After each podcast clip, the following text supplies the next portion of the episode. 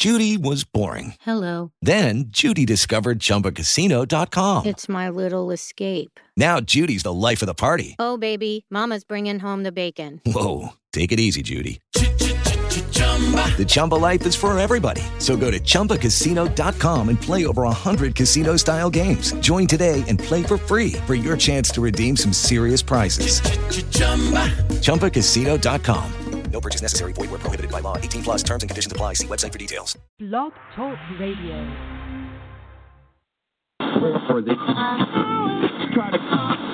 The following is a post time with Mike and Mike production. Beckham Seatam down by the seaside. Beckham Seatam wins the Breeders' Crown. It's Rock and Ron McWicked on the inside. McWicked to win the Jim York Memorial. Fear the Dragon fights on. Down by the seaside on the outside. Fear the Dragon down by the seaside. Down by the seaside. And Brian Sears gets up to do it. Keystone Velocity getting closer. Melmar looking for the line. Keystone Velocity. Keystone Velocity takes it at the very end. All bets off. Keystone Velocity. Keystone Velocity. And Dan Dubay to win the Potomac Pace. This guy's the Energizer Bunny as they head for the wire. Fire your guns. Here he comes. Foiled again. He keeps going and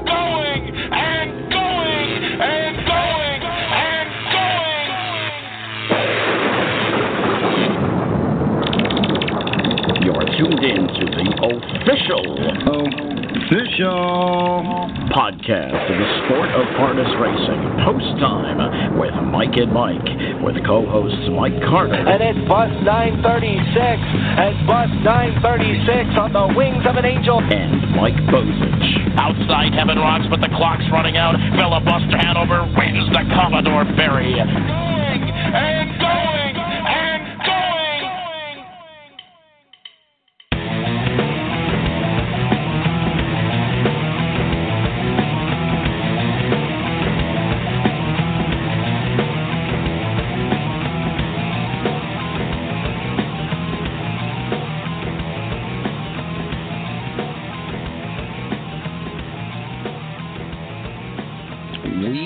Just seven days away. That's right, seven days away from the 2018 Post Time with Mike and Mike Awards. And uh, I'll tell you what, we can't wait for it. A big show coming up next Thursday at 10:30. More on that in just a moment. But we've got a big show right here coming up today. Welcome everybody to Post Time with Mike and Mike, presented by Bet America and the United States Trotting Association. Mike Bozich flying solo for very good reason because at noontime today, my good friend and co-host of the Post Time with Mike and Mike show, Mike Carter, will be announcing the winning Pacers, the divisional winnings for the uh, 2018 Dan Patch Award winners. Uh, and that is uh, coming up on Facebook Live. So that's going to be at noon. That's an hour and a half from now. So we have plenty of time to spend together uh, before uh, Mike Carter makes that big announcement on Facebook Live on the uh, USHWA Facebook page. But uh, we've got a great show on tap for you today. We're going to meet the nominees for the 2018 Larry Rheinheimer Small Stable of the Year Award, and we've got them all right here: Jeff Lilley, Scott Betts, Heather Wilder, Verlin Yoder, Chris Daley from Go Where the Money Is Stable, and Matt Zuccarello from Winners Circle Racing. They're going to be joining us uh, throughout the course of the day. We're going to get to know the nominees for the 2018 Larry Rheinheimer Small Stable of the Year Award presented by our good friends at Harrah's Hoosier Park. Uh, and but before that, uh, quite a serious issue. Uh, that we're going to be talking about. Brett Boyd's going to be joining us. Uh, Brett's been in the trenches in a long time in the state of Michigan, battling uh, the legislature, so to speak. Well, I should say, I shouldn't say battling, working with the legislature, so to speak, and trying to get a solution for Michigan harness racing, trying to get something uh, for Michigan harness racing that obviously over the past uh, 10, 15 years has fallen on hard times, and uh, they're at it again. There's a House bill, uh, I believe it's HB 4611, as uh, this would allow ADW, which is advanced deposit wagering for the racetracks in the state of Michigan. Now, this obviously would be a, a big thing for the for the horsemen in Michigan. Here's the thing: other uh, states have had ADWs for a long, long time, and obviously, you know, the state I work for, Pennsylvania, has expanded gaming, full-blown casinos. A lot of states do, some states don't. So Michigan has found a way to survive. It's been tough. It's been a treacherous road, but despite being denied at pretty much every corner uh, by a very powerful casino interest in the state of Michigan, uh, Michigan harness racing in some form has been allowed to survive, hoping for something. So perhaps this could be a legislative win. And we're going to forego the uh, commercial breaks because I know Brett's busy uh, in Lansing. Let's bring Brett Boyd right now in on the program. Brett, how are you? Hey, I'm great, buddy. Good morning. Okay, so here we go again. It's uh, House Bill 4611. There was just an update on the Michigan Harness Horsemen's Association Facebook page a few minutes ago, and uh, it just basically says uh, that the MHH is continuing to advocate and support a clean version of HB 4611. So, wait a minute, we'll get to that in a minute. But uh, for those people that don't know, tell us what's going on. What is HB 4611, and, and what's it going to do for the Michigan Horsemen if we can get it passed? Absolutely. Uh, we actually have two pieces of legislation that uh, could really be a step forward for us, and uh, I believe the votes are going to come maybe even while we're doing this uh, interview, Mike. So we're, we're going to keep close tabs on that. Um, but House Bill 4611 uh, was a bill to authorize advanced deposit wagering. Um, you know, many states have had this. I think Ohio for over 20 years. So it's uh, obviously working with some pretty dated technology, but it would open the door for um, some new revenue in the state, and obviously our, our horsemen we're not in any position to to turn away revenue. Um, unfortunately, the bill, which looked like was uh, one of the only gaming bills the governor guaranteed he'd sign, uh, kind of got railroaded by the casinos, and there's some language in there um, that uh, we just don't care for. Um, pretty restrictive language for us getting new tools going forward. So um, we've been working very diligently with the senators um, to try to get that out of there um, it is an uphill battle. You mentioned the casino interest. Uh, they they have been flexing their muscles the last couple of days, and uh, but we're optimistic uh, that we can get this uh, language out of there. And if we get a clean ADW bill, uh, it can certainly be a step up and provide some revenue moving forward. We're also very very excited about House Bill 4926. Um, this is something I've been really passionate about and working on um, it would allow iGaming in Michigan uh, for the casinos, and it would give them the right to do online casinos, uh, online poker, and sports wagering, very similar to uh, New Jersey. And uh, we've been working with Senator Hansen, um, Senator Shirkey, and others to uh, get. Uh, we were shooting for a 10% tax of the total tax, 10% going into the Ag Equine Fund. Um, right now, where it stands, we have an amendment uh, for 5%, which uh, could be a nice boost in the arm for the industry for sure. Brett, where does does sports betting come into this at all?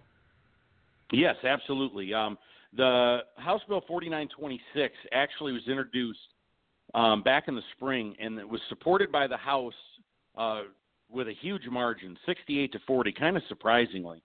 And at the time, it, it was basically a bill to authorize poker, online poker, but not limited to. That's like the famous the famous language of the world. Um, and after further review, I actually had a chance to at the Hambletonian to talk with Johnny Hensley from Dover Downs and and just pick his brain and and he he gave me a lot of insight on what was happening in New Jersey and uh, when it came to iGaming. And I came back to Michigan. I started digging in. I'm like, man, this thing's to roll. And there was also language within uh, 4926 to allow for sports wagering. Now, there's been a sen- Senate sub bill since which allows for sports wagering, online casinos, and online poker um, to launch 90 days after approval. And our goal has been hey, we know because of the Prop 1 issue, we can't get that gaming at our tracks. But if we can't get it at our tracks, can we get a piece of the revenue? And uh, been working very strongly with uh, Senator Shirkey, who is a true friend of our industry. He's got a lot of horsemen in his district around the Jackson Hillsdale area, and um, he's kind of strapped this one to his uh, shoulders with the help of a lot of other senators. And uh, we got a real chance to not only get ADW this morning, but get a 5% impact fee on uh, 4926, which would be on the iGaming, and uh, you know that breathes some fresh air into our industry. It'd give us a step forward, but it's so very difficult with the casino opposition in the state visiting with Brett Boyd. Brett's uh, been uh, really humping it out there in uh, Lansing, you know, trying to assist uh, and get something passed legislatively that would help the Michigan Harness Horsemen. But you know, you brought up, uh, and probably our listener base, uh, which is you know primarily out here in the East Coast, probably isn't too familiar uh, when we talk about um, you know Proposition One, and this is something that was passed all the way back, I believe, in 2004. And uh, gosh, it basically it, it was probably one of the worst pieces, one of the worst bills ever. I mean, favorable to the casinos, but one of the most confusing bills that was ever written. Uh, in in somehow, and, and correct me if I'm wrong, Brett, because this my memory might have deceived me over the past you know 10, 15 years or so, but. Prop one actually uh, we had at the time the casino bill passed the House, passed the Senate, waiting to go on Governor Granholm's desk. She stalled it in a committee where it pretty much died. In the meantime, uh, Proposition One was formed, and basically that went to a vote of the people. And it was it was very no, it wasn't badly written. They knew exactly what they were doing when they wrote it. Yeah, they sure um, did. But but it was very confusing. Uh, and to make a long story short, now if if Michigan wants uh, any kind of expanded gaming per se, they would have to go to a vote of the people. Is that right? Yeah, absolutely. Um, you're 100% correct. Uh, we had uh, slots at the racetracks. Uh, basically, uh, looked like we we got the votes and it was on its way. Uh, the casinos reacted and you know asked the governor, "Hey, hey, hey, wait, let's do a let's see what this ballot proposal does," which was actually created by them uh, which said there's no expansion of gaming in the state of Michigan without a statewide and local vote. Um, and oh, by the way, the Detroit casinos and the tribal casinos are exempt from this from uh, the Prop One. They spent 20 million, um, you know, to ensure that it passed, um, and it basically ensured a monopoly. And you know, it's it's been one of those things. A lot of folks. I look back at my presidency with the MHHA, and you know, we probably really should have probably took a legal fight to that. Um, but it's another David versus Goliath, and yeah. and actually the last the last 14 years, it's just been a struggle. Um, thanks to our horsemen, you know, with some great connections, Senator Green, Senator Booher, Senator Pavlov, Nofs, Meekhof, uh, Hansen, Zorn, Shirkey, Emmons, you name it. Um, we've created some good relationships, and for once, you know, we did get the ear of the legislature, and we got a chance to get, uh, you know, a pretty formidable tax on this highline iGaming if it goes forward. Brett, let's talk about the the future a little bit. Say, for example, we can get these couple of House bills to uh, to pass. Um, what can that open the door to Michigan racing in the future? What what do you think could be beyond that? Well, I mean, obviously, uh, it's been an effort of uh, Johnny Carlo and uh, and his team to look for new tools. Um, uh, in the meantime, really what we're doing here with 4611 is to give them a tool which is kind of outdated, um, but at least gives them a tool to drive additional revenue for the tracks. Also, 4926 would drive additional revenue into the Ag Equine Fund, um, which would be very good to pay for our oversight through our judges, pay for breeders' awards, sire stakes, those kind of things. The um, Ag Equine Fund was created back in 1995, Mike, and for the very first time in its history, in 2019, there is not enough revenue for sire stakes, uh, purse supplements at a racetrack, uh, breeders' awards, um, all those incentives that uh, the Ag Equine Fund was created for. There's not enough revenue now. We're going down with Hazel Park closing last year and going down to just Northville Downs. They're going to generate somewhere between 1.6 and 1.7 million. The problem is the gaming board gets the first 2 million. So anything we can do to infuse cash and revenue into the Ag Equine Fund is good for the business. Is it the answer moving forward? Absolutely not. We got to continue to work with the Carlo family, um, and there's some things rumbling at Sports Creek. Uh, um, it looks like maybe they're going to get the thoroughbreds back in, in business. So we got to work with our tracks, we got to work with our legislature, and we got to continue to look for opportunities. But in the meantime, we're looking for ways to just, you know, keep going. Um, I tell you, I gotta I gotta pay tribute, Mike, to our Michigan horsemen. They are the most resolute and determined bunch of horsemen, and they fuel my fire every single day. Um, I was racing down at Cleveland last night, and everywhere you look, it's faces from Michigan. It's it's people that have invested their entire lifetime in this business, and that's what fuels my fire. Is the people in our business in the state of Michigan. We're trying to do something to give them a leg up to help their family, help their farms, and uh, I'm pretty passionate about our people in Michigan, and we just keep we keep working. Uh, doesn't uh, hopefully we can get some good news today, and we'll just keep driving and, and, and try to find some answers. Michigan Horsemen. One thing about Michigan Horsemen, boy, they can take a punch. There's no question about that. They've been taking a punch ever for, for, for 20 years now, and they just continue to stand and fight. And uh, one uh, question, real quick, before we let you go. I know you're you're busy, but uh, where where do the thoroughbreds fit in all this? I mean, I remember when the um, the uh, actual racing commission dissolved into the Michigan Gaming Control Board. Rick Kalm, who is still there, uh, and and I've been in the room battle, you know, kind of battling out with him, sitting next to Dan Atkins and Ken Marshall and yourself and and, and Mike Carlo and and uh, you know Dan Rackatan and all, all them guys. Um, where do the where do the thoroughbreds fit in on this? Because I know Rick Kalm at that point in time when he first took over really wanted racing to be a united front. Where, where do the thoroughbreds fit in on this uh, this whole scenario? Well, I mean, um, they've they've uh, unfortunately it's been a, one of our biggest. We've been our our own worst enemy right along here in, in the state, and uh, that's not just me telling me, but I heard it over and over this week in Lansing. Uh, but the thoroughbreds, you know, they can provide some revenue. Um, AmWest has uh, has an agreement uh, to purchase Sports Creek. I don't believe the purchase has actually happened, but they have an agreement. Um, there's there's a lot of talk that there's been some um, infrastructure improvements already. Um, they are very AmWest is very very um, interested in this ADW bill because that's how they see they can drive some revenue in the state of Michigan by being one of our ADW providers. Um, but you know, it's it's certainly going to be an uphill battle converting Sports Creek um, from a harness facility with those big bank turns to a, a flat racing surface.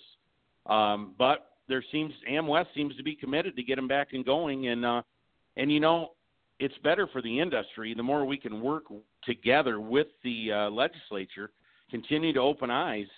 Um, and and continue to have people invest in Michigan. It's hopefully the more clout we can get up in Lansing. And I've lost uh, track since I've gone because obviously a lot's happened in five or six years. But um, I know there's some, uh, you know, there was some site specific as far as who keeps the revenue. There's site specific, breed specific. What actually is the deal now? Can the harness horsemen make, make anything off of Sports Creek at all if they go? Well, well yes and no. Um, the the all the revenue is site specific. But the the magic thing for ADW, Mike, is there's a lot of wagering already going on in the state. And when this bill is passed, there'll be a three and a half percent tax, that same mm-hmm. simulcast tax that we had at Hazel Park and the other tracks. And that three and a half percent tax goes to the Ag Equine Fund and is kind of equally shared amongst all the lines um, in our budget. So, um, you know, even though we could not in the harness industry get that revenue um, ADW revenue in, in in its whole, we can get a nice chunk out of the uh, tax, which will be a an instant benefit to the horsemen of the state uh, once it's legal and we can start collecting that tax. Very good. Well, listen, Brett, we certainly appreciate you joining us. We'll let you get back to work, and uh, it's all about the relationships with the people that sit in the golden seats in Lansing. That's what it all is, and actually, that's pretty much uh, it for every state. I mean, the relationship that racing has with the politicians, that is the golden goose right now. That is of utmost importance. Brett, we appreciate it, buddy. Hey, if, hey, if I can have one more today. one more quick thing, Mike. Mm-hmm. Uh, I just put in a vote for the Verlin family for the Small Stable Award. Um, you know, they had uh, Catkin American for me this year. Um, and he was just awesome. And uh, I, I, w- I had a front row seat um, on the on the Verlin Yoder and the Yoder family uh, uh, effort this year. It was unbelievable. Um, they just that entire family, James and Verlin and his wife. I mean, they and and Jesse, they just worked their tails off, and uh, uh, I can think of anybody, nobody more deserving than those folks. Uh, they just do a, a great job, and and and Larry, I was best of friends with Larry. Mm-hmm. We discussed a lot of horse politics over the years, and uh, uh, man, man, is he missed. Yeah, no question. What a what a good guy he was. Brett, get back to work, my friend. Hopefully, we get some good news today. All right, buddy. Have a good one. Merry Christmas, everybody. All right, that was Brett Boyd. Merry Christmas to you and your family too. And uh, you know, listen, I mean, Michigan horsemen. I mean, have have they taken punch after punch after punch after punch after punch after punch throughout the years? I mean, in 2004, I mean, Michigan should have had it, no question about it. Passed the House, passed the Senate, you know, and then the casinos flex their flex their muscles. They are just a very very tough group out there that has a lot of legislative pull, and rightfully so. They they, I mean, maybe with the exception of the Indian casinos, the the three big casinos down in Detroit do pay, do pay an awful lot of taxes. So, but um, you know, it's it's a constant uphill struggle. I mean, it's 2018, and they're trying to get an ADW bill passed. It's unbelievable. But hopefully they can get it done, and we're certainly rooting for them on this program. A lot left to come on this edition of Post Time with Mike and Mike, presented by Bet America. We're going to meet the nominees for the 2018 Larry Rheinheimer Small Stable of the Year award coming up. Matt Zuccarello is going to be first up from Winner's Circle Racing. We're going to talk to Matt a little bit about his operation. But real quick, before we get into our first commercial break, I know we got a busy show today, but I did want to bring this up. A very interesting article on the front page of the USTA. One of our good friends, one of the most respected people in the industry, Ken Weingartner. Uh, you know, you see him at every big event. One of the best writers in the sport of harness racing, easily. And uh, on the front page of the USTA website today, there's a, a, there's a headline. It says "The Thrill of a Lifetime for USTA's Ken Weingartner," and I'm reading the little teaser on the front page. So I click the read more, and unbelievable what came next. I did not expect to read what came next. Ken Weingartner plays a role in a play at the McCarter Theater in Princeton, New Jersey, and he plays in a Christmas Carol, which is Scrooge. Unbelievable. Yeah, I would never expect Ken Weingartner to, to, to be doing that, but a great story. Get a chance. I won't go into it too much, but uh, get a chance to read it. It's on the front page of the USTA website. I mean, just a really, really good feel good story and a good Christmas story as well. All right, let's get things going. Uh, our good friend Matt Zuccarello will be joining us up next. We'll take our first break of the day, and we'll come back with Matt and the other nominees for the 2018 Larry Rheinheimer Small Stable of the Year Award presented by Harrah's Hoosier Park. You've got Post Time with Mike and Mike, and it's presented by Bet America and our good friends at the United States Trotting Association. At Bet America, we don't do promotions only for new players. As a regular player at betamerica.com, you can take advantage of several promotions each week. Go to BetAmerica.com slash extra and visit our promotions calendar and find out how you can get double wager reward points on our featured tracks. It's just another reason why it's time to play the Bet America way. New Vocations Racehorse Adoption Program. Retrain, rehab, rehome. New Vocations focuses on adoption as the optimal solution for the large numbers of horses that leave the track each year.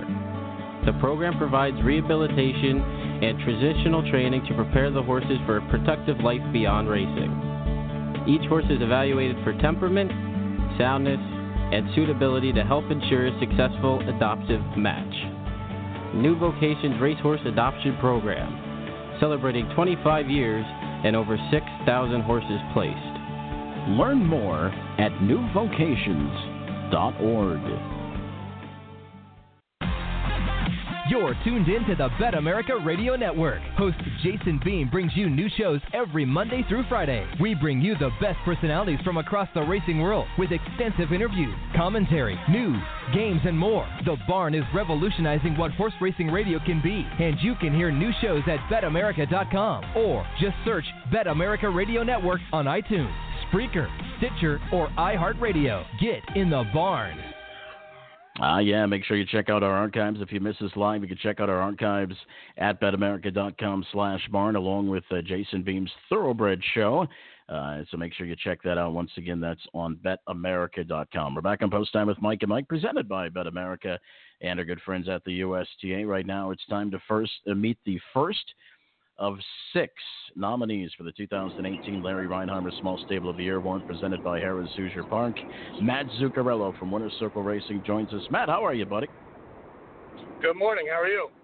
Doing fantastic. Listen, we appreciate you taking time out of your busy schedule to join us. And uh, we've had you on the show before. And since then, Winners Circle Racing has only gotten bigger and uh, better. And I'll tell you what, you, along with uh, Charlie Longer, doing a heck of a job there. Tell us about where the idea of Winners Circle Racing came from. Well, when uh, I met Charlie a couple of years ago, and uh, one of our trainers, Barnes, uh, ironically in Dennis Materza's barn at Yonkers, and uh, we just talked about it, became close after a couple months, and I told him what I did previously with a with a thoroughbred partnership, and I said I always wanted you know to do something in standardbreds. That's been my passion since I was a little kid, growing up literally 10 minutes from the old Roosevelt Raceway. So. Um, you know, we have the same type of personality, even though we don't agree on everything. And we decided to move forward with this, do it as more of a you know, started one horse with a couple friends and stuff like that, and it's turned into uh, a blossoming um, type of I wouldn't call it a hobby anymore. I mean, we're doing this in between our, our real jobs, and it's just it's grown into seven horses currently right now, and then it continues to get bigger it's turning into work. It started as a hobby, and now it's turning into work. That sounds like a podcast yeah. we started about three but, years ago. Yeah, um, exactly, but but good work though too. Always, uh, you know, anything in the harness industry, um, we can continue to support it. We uh, we love doing it, and we love just uh, trying to offer uh, investors and prospects a different type of angle without having to invest uh, 100% into a horse and that's big, and, that, and that's huge. I mean, giving uh, people a, an opportunity to afford you know a racehorse, make it affordable for people because you know listen, I mean you know everybody you know can't be uh, the the prominent owners in the game. We you know you see some of the money that's thrown about at these sales. I mean come on, nobody's got two hundred fifty thousand, three hundred thousand dollars, or most people I should say don't have that kind of money to throw around at a horse. But yeah.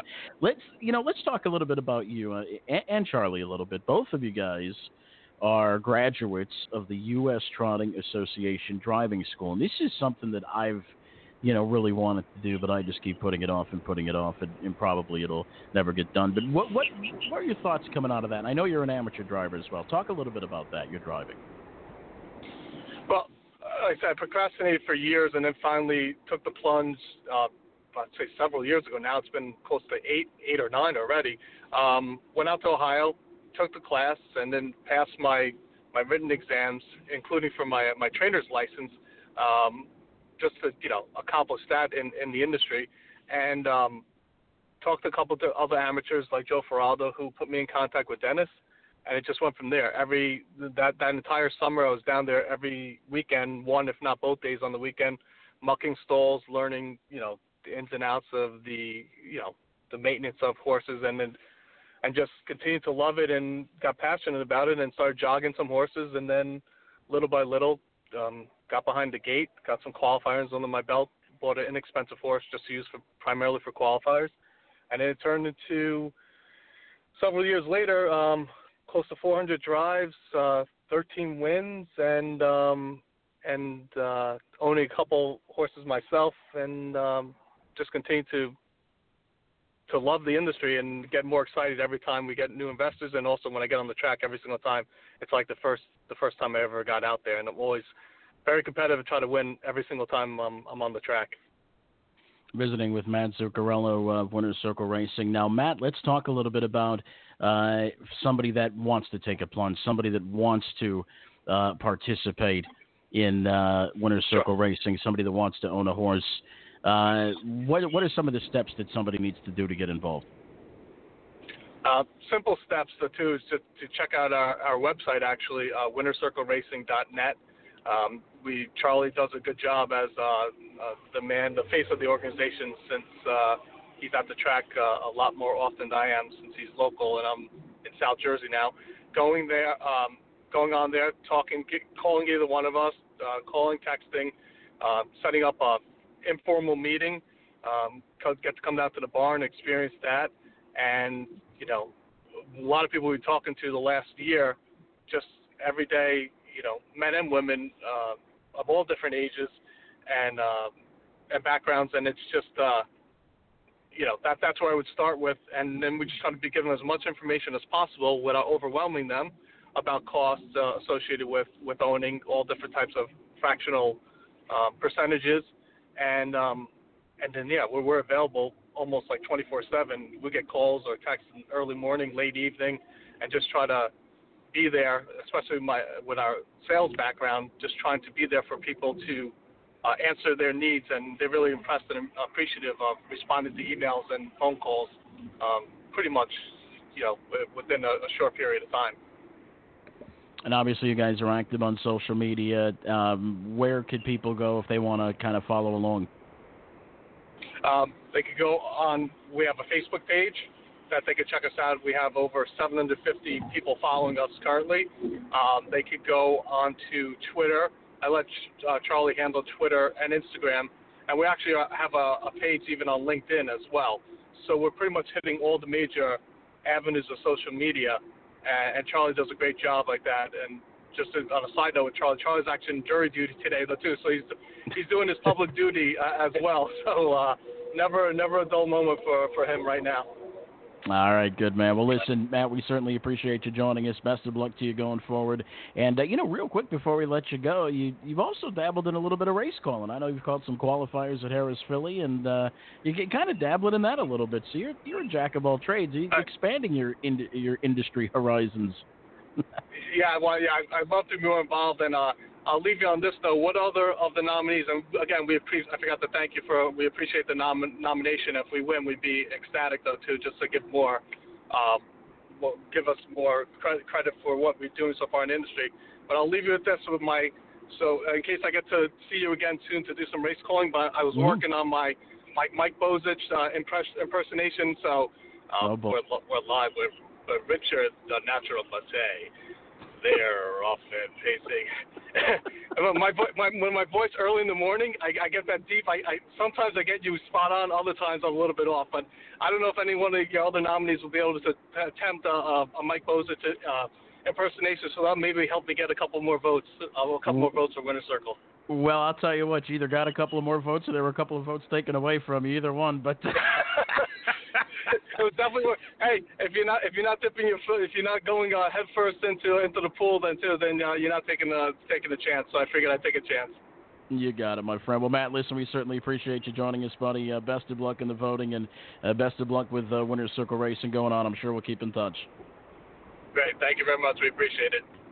All right, that was Matt Zuccarello, part of the Matt Zuccarello Charlie Longo combination of Winners Circle Racing. Once again, next week is the big day, live at 10:30. It's the uh, what is this? The fourth annual? Yeah, the fourth annual Post Time with Mike and Mike Awards already. Wow. That is that's unbelievable. Check us out. You can still vote up until next Wednesday at noon. Vote at post time with Mike and Mike.com. Make sure you do that again. Don't put it off. Get your vote in post time with Mike and Mike.com. You've got until Wednesday at noon to do so. And if you want to browse our past winners, we've got a, a wall of fame section on our website. So make sure you check that out too. Uh, post time with Mike and Mike.com. Just say post time with Mike and Mike Awards. And uh, the Wall of Fame section will be there as an option. So make sure you click that and check that out. Check out some of the past winners of the awards. Uh, gosh, fourth annual already. That's that's unbelievable. Still a lot left to come on this edition of Post Time with Mike and Mike, presented by Bet America and the USTA. Heather Wilder will be joining us here in just a moment. Heather Wilder is from Altmeyer Wilder Racing Stable, and uh, we're going to get to learn a little bit more about them. Plus, Chris Daley from Go with the Money is Stables. Jeff Lilley will be joining us as well. Scott Betts and uh, Verlin Yoder all left to come on this edition of Post Time with Mike and Mike, presented by Bet America. Heather Wilder is next Winbak Farms welcomes three new stallions in 2019. New to New York, Boston Red Rocks, winner of the 2015 Dan Patch Award for two-year-old pacing colts, and a Breeders' Crown champion. Uh, new to Pennsylvania, 34-time winner Heston Blue Chip, winner of the Dan Patch Awards for three-year-old colt pacers, and a Breeders' Crown champion.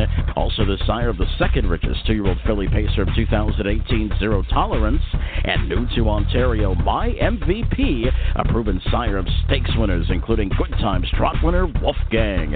For more information, go to winbakfarm.com. That's winbakfarm.com. Are you interested in learning more about owning standardbred racehorses? Do you want to experience the excitement of driving a standardbred? Owning a racehorse is a once in a lifetime experience and not as difficult as you may think. The United States Trotting Association wants to help make your ownership dreams a reality. Contact a member of the Ownership Concierge team by email at owners at ustrotting.com or by calling 877 800 8782 extension 5555. Mike Bozich here, along with Mike Carter for Pacing for the Cure. Do you or someone you love with multiple sclerosis have a difficult time paying for your MS medications or need medical equipment such as a wheelchair or scooter? Pacing for the Cure can help. Please visit the pacingforthecure.org website and complete the mobility aid application. If eligible, you may receive funding. Again, that's pacingforthecure.org. Mike? Are you a harness racing trainer, driver, or owner? Please join the list of those who pledged in 2017 for the $1 per win challenge. The 2018 challenge has begun and wins tally from January 1st through October 31st. If you are interested in joining the challenge, please email Jeff at pacingforthecure.org. Thank you, drivers, trainers, and owners. Once again, that's pacingforthecure.org.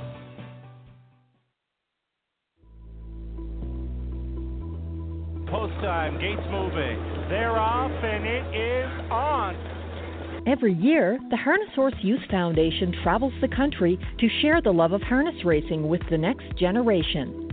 The Harness Horse Youth Foundation educates, introducing youth to new friends and opportunities. The Harness Horse Youth Foundation has been a positive influence in the lives of thousands of young people since 1976. Learn how you can support bringing kids and horses together, building a stronger future for the sport. Visit hhyf.org. That's hhyf.org.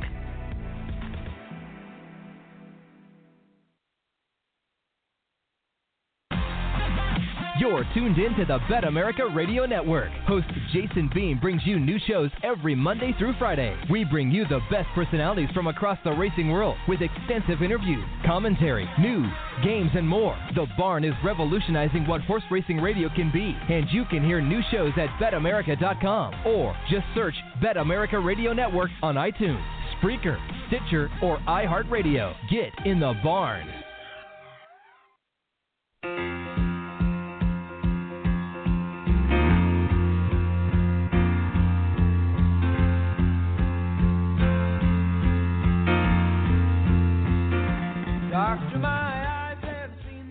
We're back on Post Time with Mike and Mike, presented by Bet America. Mike Bozich along with Mike Carter. Don't forget at noontime on the uh, USHWA Facebook page, and actually you can go to the uh, USTA main page too. That'll get you there. But uh, our good friend, co-host of this very program, Mike Carter, will be announcing the divisional honors, the winning Pacers for the uh, 2018 Dan Patch Awards, and some of the uh, or all of the uh, trotters were actually uh, named yesterday, and uh, I don't think there were really a whole lot of surprises. I mean, I think everybody kind of expected Woodside Charm, the two-year-old filly, and the two-year-old colt, you know, Gimpanzee, especially after his win in the Breeders' Crown. Uh, six pack, the three-year-old colt division, that was a little bit tougher. But uh, you know, congratulations to uh, Six Pack. I know that was a pretty tough boat. Homicide Hunter, you know, fastest trotter now in the history of the game, Breeders' Crown winner.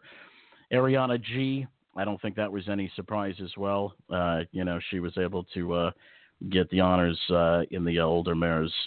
But uh, don't forget, once again, that is noon time today uh, that you could check uh, Mike Carter out as he will be talking Pacers. Once again, the leading vote getters yesterday in the uh, as far as the Dan Patch Awards are concerned. Two-year-old male trotter Jim got 117 votes, got 90 percent of the vote.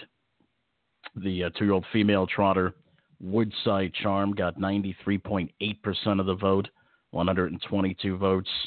Uh, winner of uh, seven races, undefeated. I mean, just looked unbelievable in the Breeders' Crown. I mean, just drew away at will. Uh, that was, I'll tell you what, unbelievable monster she is. I mean, she just, she looks like an older trotter out there. She is that good and that physically impressive. I can't wait to see her as a three year old. But there's another little three year old filly trotter I think that's going to be real good. Uh, two year old filly trotter, Princess Deo, who came up a little sick in the Breeders' Crown eliminations, but uh, really looks impressive as well. So I can't wait to see them two hook it up in their three year old uh, seasons. Three year old male trotter. This is where it got a little iffy. 54% of the vote goes to six pack. Uh, 71 votes. A win in the uh, Kentucky wins in the Kentucky Futurity Yonkers Trot, five hundred thousand dollars, and the Matron Stakes. Three-year-old female trotter, ninety-six percent. Atlanta, uh, I mean, obviously, a female winning the Hambletonian. You know, Kentucky Filly Futurity winner, over a million dollars, eight wins out of 14 starts. I'd like to see, let's see, 96.1% of the vote. That means that 3.9% of the people voted for somebody else. Older male trotter, homicide, 173% of the vote. I think that was uh, no surprise there off the Breeders' Crown win. The uh, $200,000 Hill Memorial, $145,000 Allerage win. I don't think there was any surprise there. Older female trotter, Ariana G, 63.8% of the uh, vote. Wins in the Hambletonian Maturity Graduate and the Dayton Derby. This is after a little bit of a slow beginning. But uh, congratulations to the divisional honors, uh, the divisional winners, and more divisional winners will be announced today. The Pacers at noon. Mike Carter. That's why he's not at the show today. That's why he's not at this show today because he's getting ready for his noontime show. You know, Michael Carter's moving up in the world. But anyway, congratulations to all the divisional winners. And by the way, speaking of winners, speaking of champions, the namesake of the Iron Horse Award foiled again. Uh, his tour continues. He's only got two more races left. Uh, I believe two more races left. And coming up this Saturday at Mohawk, uh, Mohawk, Woodbine Mohawk, he'll be heading up there. That's on Saturday, December 22nd. And uh, let me check this out because I think he's going to Western. Yeah, he is. He's going to Western. Well, wait a minute. Hold on a second. Regardless, he is going to be wrapping up his career at the Meadows on New Year's Eve, December 31st. And uh, I'll tell you what, there will be a, a, dry eye in the place. He was at Harrah's, Philadelphia last Sunday. Uh, not this Sunday, but the Sunday before last. And uh, had a chance to talk to Ron Burke. I couldn't believe how tall Ron Burke was, by the way. I mean, you know, I, I believe me, I've seen Ron around, but you know, when you're standing next to him and you're you're you're a short little fat guy like I am, and he's a big, tall guy. As a matter of fact, I'll tell you how tall Ron Burke is. They give me a wireless mic to work with at Harrah's Philly, okay? And it was actually cutting out a little bit when I was talking, but when I raised the mic to him, it was clear as a bell. And of course, it's obvious because he's way up there, and I just stretched my arm out there, and I had a clear sight with the with the signal, with the uh, you know the thing that gives out the, the the signal there. Yeah. So Ron Burke's a tall guy. Anyway, um, but uh, there's not going to be a dry on the place come uh, New Year's Eve at the Meadows. Really, there isn't. As uh, truly harness racing's champion, the richest horse ever in harness racing history, foiled again wraps up a 14 year old career, 12 years in racing. That's that's remarkable. And uh, listen, if you're in the area, I'm, I, I, it's a long drive. I know. I kind of want to go, but but uh, well, I actually do want to go, but you know that drive's a little intimidating. But nonetheless, uh, if you're within range, you absolutely have to go. it's it's a harness racing fans. It's a must if you're a harness racing fan. Um, let's see. He's going. Foiled again will be at the Raceway at Western Fair District on Friday. So he's going to be visiting our good friend Sugar Doyle and Greg Blanchard. He's going to lead a post parade and enjoy a meet and greet with fans, and then he will be racing at Mohawk, I believe, on Saturday. And and and listen, Greg Blanchard and them guys at Western Fair, they do it right as well. Uh, they're going to have a giant happy retirement greeting card and it's also going to be available for horse people to sign in the paddock. It'll be presented to the connections that night. The Raceway will also be offering an exclusive getaway featuring commemorative foiled again hockey pucks. What a great idea! Who, who, whoever thought of that? Right on, right on.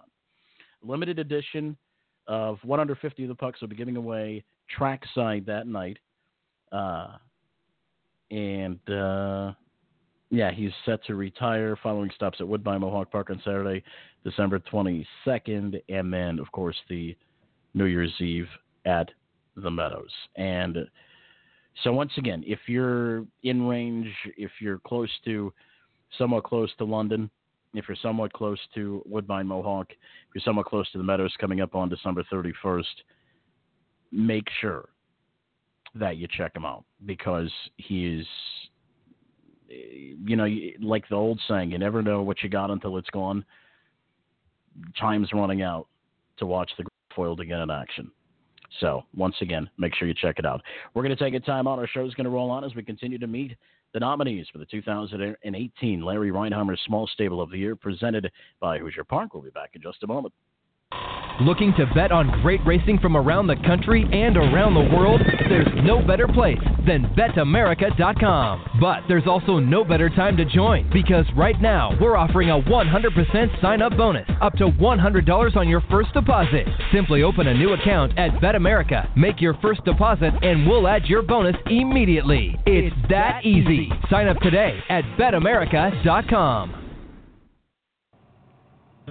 New Vocations Racehorse Adoption Program. Retrain, rehab, rehome. New Vocations focuses on adoption as the optimal solution for the large numbers of horses that leave the track each year. The program provides rehabilitation and transitional training to prepare the horses for a productive life beyond racing. Each horse is evaluated for temperament, soundness, and suitability to help ensure a successful adoptive match. New Vocations Racehorse Adoption Program, celebrating 25 years and over 6,000 horses placed. Learn more at newvocations.org. Attention all breeding funds. Did you know Pacing for the Cure has a stud fee for scooter program? Your stud fee donations will help those living with MS with severe mobility limitations obtain a scooter and be able to continue to enjoy their love of harness racing. Contact Jeff at pacingforthecure.org if you'd like to make a donation. Mike? In case you haven't noticed, Mr. Bill G has begun pacing for the cure for multiple sclerosis. Join in on the fun and weekly contest on Facebook to guess where he will place in each race. Like and share our page. Great prizes available for the lucky winners. Better yet, come out to the racetrack and watch him race live. Let's start a Mr. Bill G fan club and start blogging on the journey page of the pacingforthecure.org website. Once again, that's pacingforthecure.org. Speaking of Mr. Bill G, and we hope to hear from Heather Wilder before the show's over, but speaking of Mr. Bill G, one of the um, stables that are up for the 2018 Larry Rheinheimer Small Stable of the Year Award presented uh, by Hoosier Park, Harrah's Hoosier Park, is Altmeyer Wilder Racing, and they took in Mr. Bill G, uh, the Pacing for the Cure uh, mascot and representative in 2018. And since entering that stable, they've got a couple of wins. Mr. Bill G has been getting it done on the racetrack. So uh, congrats to Altmeyer Wilder Racing for uh, taking in Mr. Bill G because Mr. Bill G is uh, starting to find his way on the racetrack. So hats off to Mr. Bill G and Altmeyer Wilder Racing Stables. And speaking of uh, Altmeyer uh, Wilder Racing Stables, I believe this was Heather's uncle Terry Altmeyer passed away uh, back on December 17th. So, on behalf of uh, Terry Altmeyer, very popular name in the sport of harness racing. Uh, so, on behalf of all of us here at Post Time with Mike and Mike, condolences out to uh, the f- uh, family and friends of Terry Altmeyer. Up next, we've got Chris Daley. We're going to find out a little bit more about Go Where the Money is Stable. Plus, uh, Jeff Lilley is going to be joining us. Scott Betts, Verlin Yoder. Still a lot left to come on this edition of Post Time with Mike and Mike. 30 second timeout. We'll be right back. Winbak Farms welcomes three new stallions in 2019. New to New York, Boston Red Rocks, winner of the 2015 Dan Patch Award for two-year-old pacing colts, and a Breeders' Crown champion. New to Pennsylvania, 34-time winner Heston Blue Chip, winner of the Dan Patch Awards for three-year-old colt pacers, and a Breeders' Crown champion. Also the sire of the second richest two-year-old filly pacer of 2018, Zero Tolerance, and new to Ontario, My MVP, a proven sire of stakes winners, including Good Times Trot winner Wolfgang.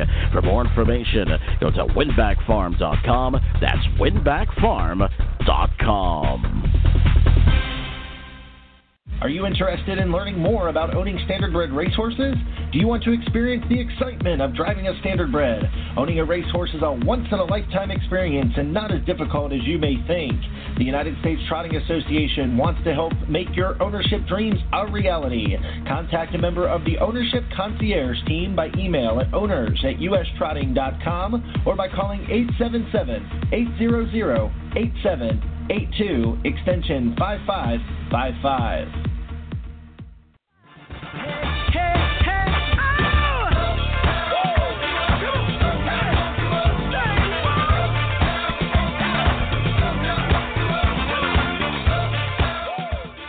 We're back on Post Time with Mike and Mike, presented by Bet America and the USTA. Mike Bozich flying solo today. Mike Carter will be announcing the Pacers uh, Divisional Honors for the Dan Patch Awards. That is coming up at noon.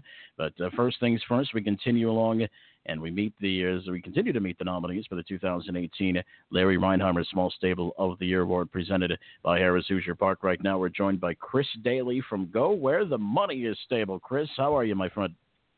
I'm doing fantastic. How are you? Doing great. Well, listen, tell us a little bit about yourself. This is obviously you're making your post time with Mike and Mike debut here. So tell us a little bit about yourself and uh, tell us a little bit about uh, Go Where the Money is Stable. Well, I uh, I've been following horse racing, harness racing since I was a little kid. My parents owned uh, horses back in the 80s and 90s, and I always wanted to to follow in their footsteps and own horses. But you know, you, you get this impression that it's this you know unaffordable thing to do. And uh, back in 2014, a friend of mine, Mike Agulia, uh, got me involved in a thoroughbred syndicate river card stable. About a year after that, um, I contacted Claude Huckabone III, who I went to high school with. My parents had horses with his father um, years ago, and said, I, I want to get into this horse racing business. And uh, we raced 2015, and, and uh, Claude and I talked about this idea of getting a lot of people involved, and he introduced me to a couple of his owners, a couple of great guys, Dave Horton and Ken Daniels. And uh, you know, we talked over the winter and said, what can we do to put put together a stable where we can involve as many people as possible? And uh, you know, we started in uh, June of 2016 with uh, Go Where the Money is Stable. Now, right now, you guys have uh, approximately 10 horses, uh, maybe give or take, and you've got uh, a lot of different partners now. How many partners are you up to now? Uh, we're we're in the 14 or 15 range. Um, you know, we bring people on all the time. I just recently brought Mike Agulia back from the thoroughbred world into the harness world, and I think he's having a good time with it. Um, you know, my father and my sister involved. I'm a school teacher. We've got a bunch of teachers involved. We've got some bus drivers from the school involved, and uh, you know, it's it's a great time.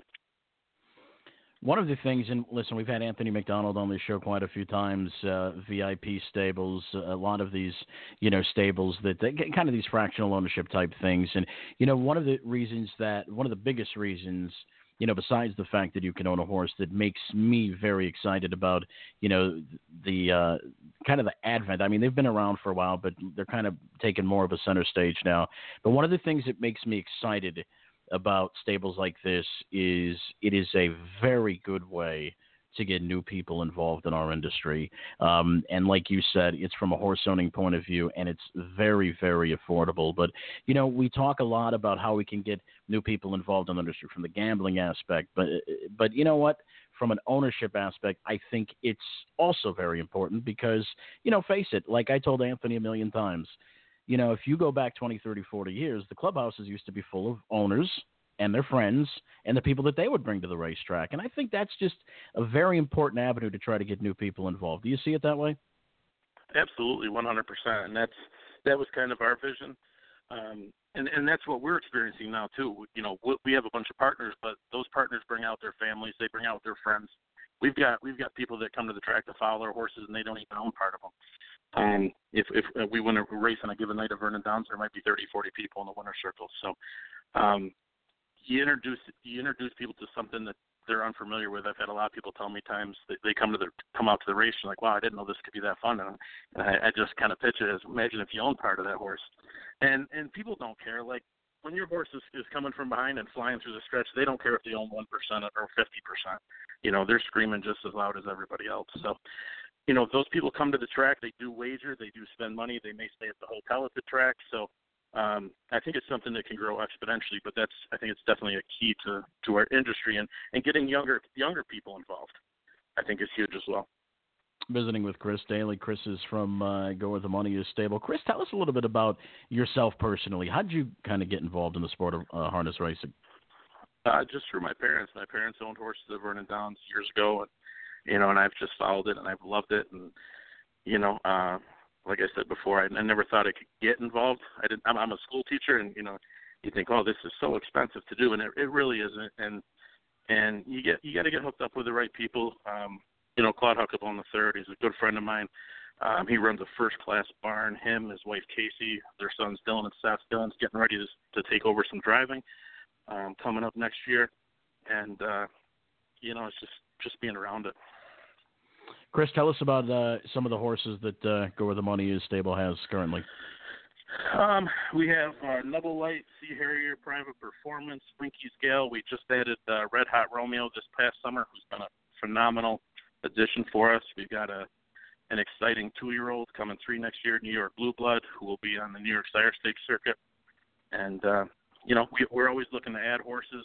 Um, but it's not something we take lightly. We want to look and see if they're going to fit our program and and what we're looking to do. So. Anybody that wants to get involved with uh, Go Where the Money Is Stable, how can they go about doing so? Uh, they can contact us through our Facebook page. It's just Go Where the Money Is Stable on Facebook. Um, we have a Twitter account of the same name. Um, we also have a YouTube page that my 15 year old son runs. Uh, Shane, he does a great job with that, posting videos of our our races. He makes uh, promotional videos. He picks out all our merchandise and our gear that we have. So there's lots of ways to contact us. Duffy, we need that connection with the younger people. Lord knows we certainly need that. Chris? Absolutely.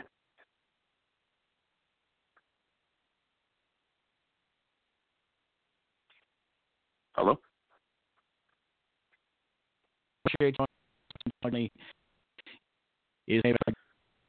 Uh, yeah, I'm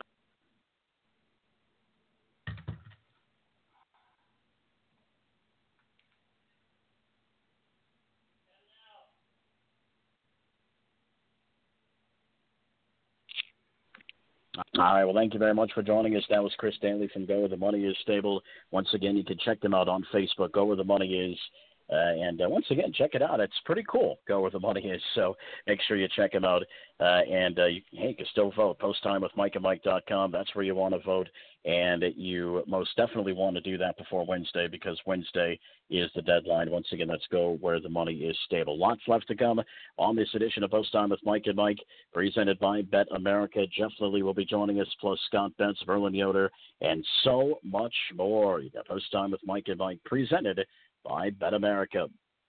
Looking to bet on great racing from around the country and around the world? There's no better place than betamerica.com. But there's also no better time to join because right now we're offering a 100% sign up bonus up to $100 on your first deposit. Simply open a new account at BetAmerica, make your first deposit, and we'll add your bonus immediately. It's that easy. Sign up today at betamerica.com.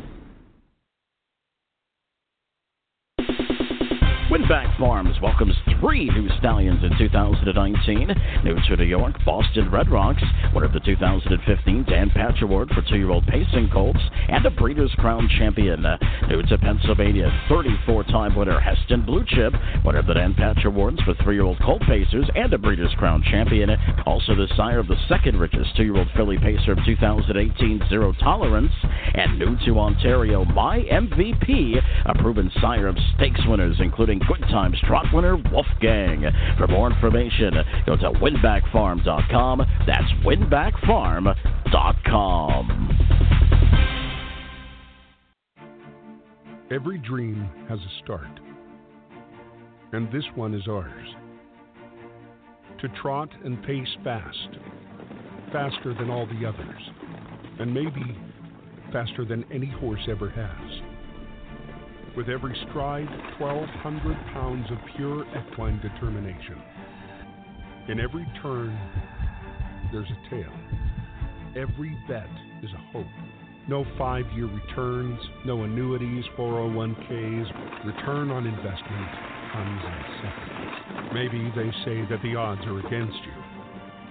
But you know nothing great comes easy. Winners don't second guess. They sprint through openings and dig in deeper when the going's tough. No horse ever rides alone. The owners, the driver, the groom, and you. There are no sidelines here. The world is often full of many compromises, but not here. Not on this day. Not in this race. Not with this horse. Not in this sport. Once you feel it, it becomes you. Once you become it, your dream becomes ours. This is harness racing. We welcome you to the Harness Racing Fan Zone. See it all for yourself. Feel it in all the passion. Share that experience with others. And be a part of it all. The Harness Racing Fan Zone puts you in the driver's seat.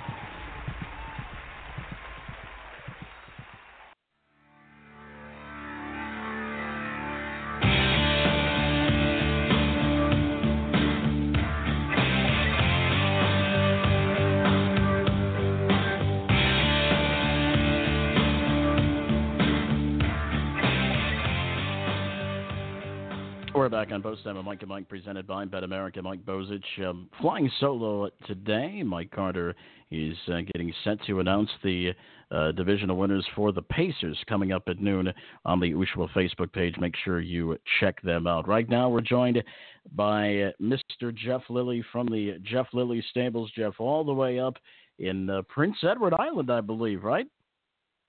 Yes, sir. Now, what time is it? I always get confused. It's it's it's ten thirty. You guys are an hour behind Eastern Time Zone, right? Yeah, it was. It's yeah, close to noon. I don't know. It's a, a nice sunny day. Who cares what time it is? You got work to do. That's right. I hear you. And listen, as long as the sun, as long as the sun's shining, who cares? I'm I'm with you right there. But you know, we listen. I live on the East Coast. We don't see a whole lot of the sun in the wintertime. So you know, the sunny days that we get, we uh, we're very appreciative for. But right now, it's it's gray and cold outside, like it always is this time of year. But Jeff Lilley nominated. Uh, one of the nominees for the uh, Larry Rheinheimer Small Stable of the Year Award presented by Harrah's Hoosier Park. Tell us a little bit about Jeff Lilley. How'd you get started in the business? I grew up near the Webby stable in Dartmouth, and uh, started working around the horses there, and and, and went worked in the now defunct Sackville Downs, and and uh, kind of partied a little much at the racetrack when I was young, but uh, learned my trade there, and then unfortunately Sackville Downs closed, so we went to I went to Moncton for a year. I worked at the New Brunswick Downs, which is now done as well, and then to Truro, and I worked in Truro for a spell. Truro Raceway still going strong, and and uh, then I had a brief stint with the runners. I worked the Woodbine with the thoroughbreds for a year or two, and and uh, went up and worked for my idol Marcel Barrieau, and then he yeah, I worked for him in 1990. I worked for Duncan McTavish in Blue Bonnets, and uh, now that's another track gone. So Mm-hmm. hopefully, it's you know there's a bunch of them that got stamped out, but you know we're racing strong here in Prince Edward Island, and uh, I had a brief trip down the Meadowlands and got to see Yonkers and whatnot, and it doesn't matter where you go, you find a Maritimer pretty near every track. You know, Yeah. and, and and and it's unreal how they're spread out. But uh, you know, and I choose to call Prince Edward Island home, and uh, no, I'm doing my own thing, rowing my own boat, and life is good. You managed uh, a great granddaughter of Cecily to become the Maritime three year old filly of the year, richest Maritime bred ever for a single season with earnings over a $100,000. That had to be uh, really special to you. Sure, sure is. Uh, uh, my my co-owner and friend, longtime friend Danny Purcell bought Cecily, uh, and a foal beside it, and the foal beside it was the first baby I ever broke. That was Better Amanda, and uh, she she won a bunch of races and and uh, turned out to be a real nice three-year-old filly. And luckily, Danny Purcell didn't sell that mare. I used her for a brood mare. Uh, won a race at Blue Bonds weather, and give her a record up there. And uh, he used her as a brood mare. And her first one was Betta Melora, who turned out to be a phenomenal horse. She won the Nova Scotia Stake at two and again at three. But she got an injury when she was two and won her first five stakes as a three year old. And I'm on the lead in the Maritime Breeders' Final, going for 30000 and poof, leg blew apart. Brood mare. But turns out, you know, that's it's a humbling sport. You know, so you got to ride the highs and and uh, suck up the lows, I guess. But uh, anyways, she turned out to be a good brood mare, and and uh, she has a couple daughters. The second one is Bedham Jackie, and and uh, you know that filly's done it, put me on the map, you might say. Yeah, no question about it. And uh, tell us about some of the horses that, that you've got racing currently on your roster. Uh, I have, uh, well, I breed them all myself, but I I have uh, just four racing right now. Uh, sorry, I have four horses, two racing right now. Like Jackie has moved on. As you know, there's not a lot of money here in the Maritimes, and after her three-year-old year was over, I sent her to Ontario. She's racing uh, Friday night at uh, Mohawk. Um, but I have uh, Charlotte's Western, uh, Western Paradise mare from uh, uh, Henry Smallwood in, in uh, Nova Scotia, and uh, I have another sister to Bedham Jackie. Bedham Vicky is an older sister that got injured when she was two, but she had a foal, which I'm going with. Uh, he's watching Colt, and uh, Vicky's uh, turned out, made the races. I I got her to the races, and she turned out to be a useful enough racehorse.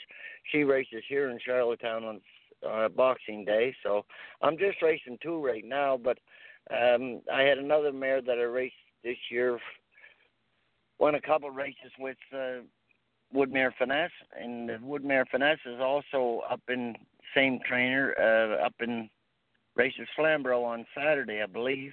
So um basically i break a few babies and and kind of nurture them along and and uh wait on them and you know so uh, when you're growing your own it's a long process you know i luckily i've got a few um irons in the fire but you know basically i kind of roll my own boat and grow them all Oh, that's good stuff. And uh, you know, racing up in the Maritimes, and I, we've had quite a few people from up there on our program. Never a bad word to say about it. I mean, obviously, you know, the the, the money isn't great. I mean, compared to some of the other districts, but however, just uh, uh, the bond up there that you make with other horsemen, the friendship that you make with other horsemen, and of course, Old Home Week and one of harness racing's true jewels, the Gold Cup and Saucer, of course, called by Vance Cameron every year. I, what do you, what do you say, you know, about racing up there in the Maritimes? What makes racing so special up there, in your opinion? Well, Old Home Week is is just the greatest ten days that you can have, and uh, ask anybody. Ask uh, Ron Burke or or Rennie Allard or or Ron Pierce was here. Uh, Wally Hennessy comes home every year. Uh, Brent MacGrath this year. Uh, uh, Bruce Kennedy comes over. Like Wakizashi, I'm hoping Wakizashi will come this year for this race. Um, it's just anybody who's anybody in in racing uh, absolutely loves it. And uh, Greg Blanchard's home, and Sugar Doyle's home. You know, mm-hmm. it, it, it's home, and we produce not just you know uh, good horses, but good people and good times, and and they all walk away singing, "Wow, what a time!" Like you know, it, I got to go back to work to get a rest.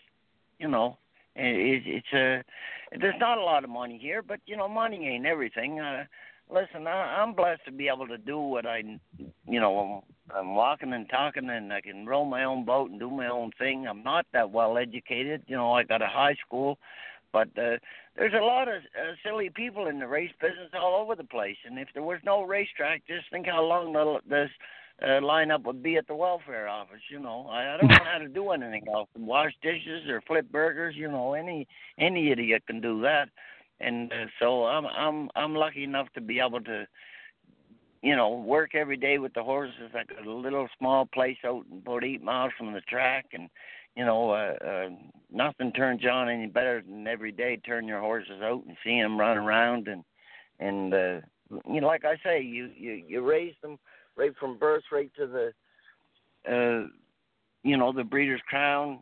Uh, Atlantic Breeders' Crown, that is, and you know, there is a life outside of Prince Edward Island, that's for sure. And and and luckily, when I sent that horse up to Richard, you know, she she got beat ahead by Circle the Page in the Blizzard Series and won four five in a row after that, and brought her home for the summer.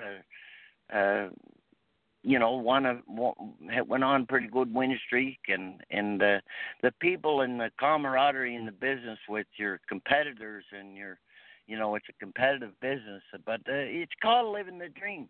And and uh, most any maritimer will tell you that you know home is home, and and uh, you know we all like what we do, right?